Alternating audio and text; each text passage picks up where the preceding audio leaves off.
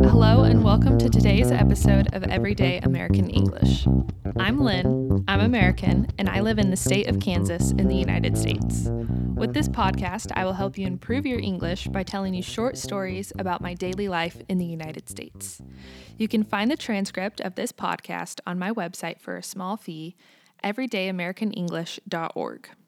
Feel free to contact me with any comments or questions you might have through Facebook, Instagram, or my email, Everyday American English Podcast at gmail.com.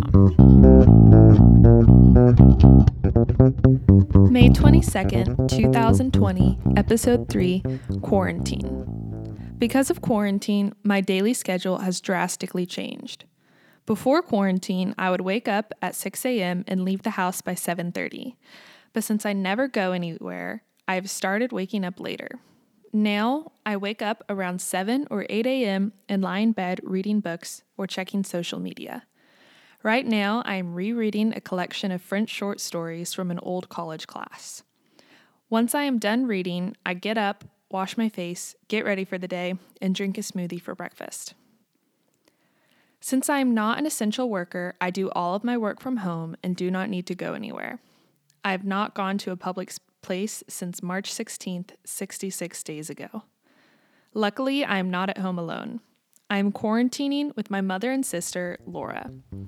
Neither of them are essential workers either, so we are all at home together.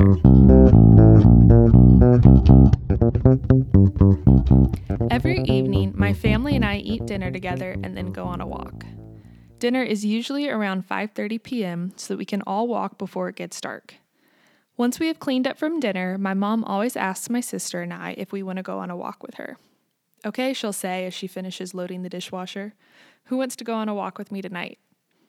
I almost always go with her, but Laura sometimes has homework to do, so she stays at home.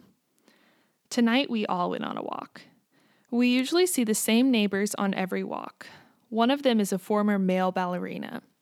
When we get close to his house, we say, Look, there's the ballerina.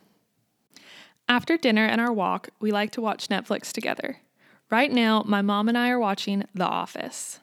She has never seen it before, but I have already watched every episode several times. She surprised me with matching shirts from the show.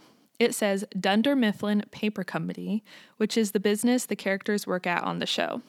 Laura took a picture of us in our shirts so that we can remember the strange season in our lives. That's it for today's episode of Everyday American English. The transcript of this episode can be found on my website, everydayamericanenglish.org. Don't hesitate to contact me with any questions you might have. Have a good day.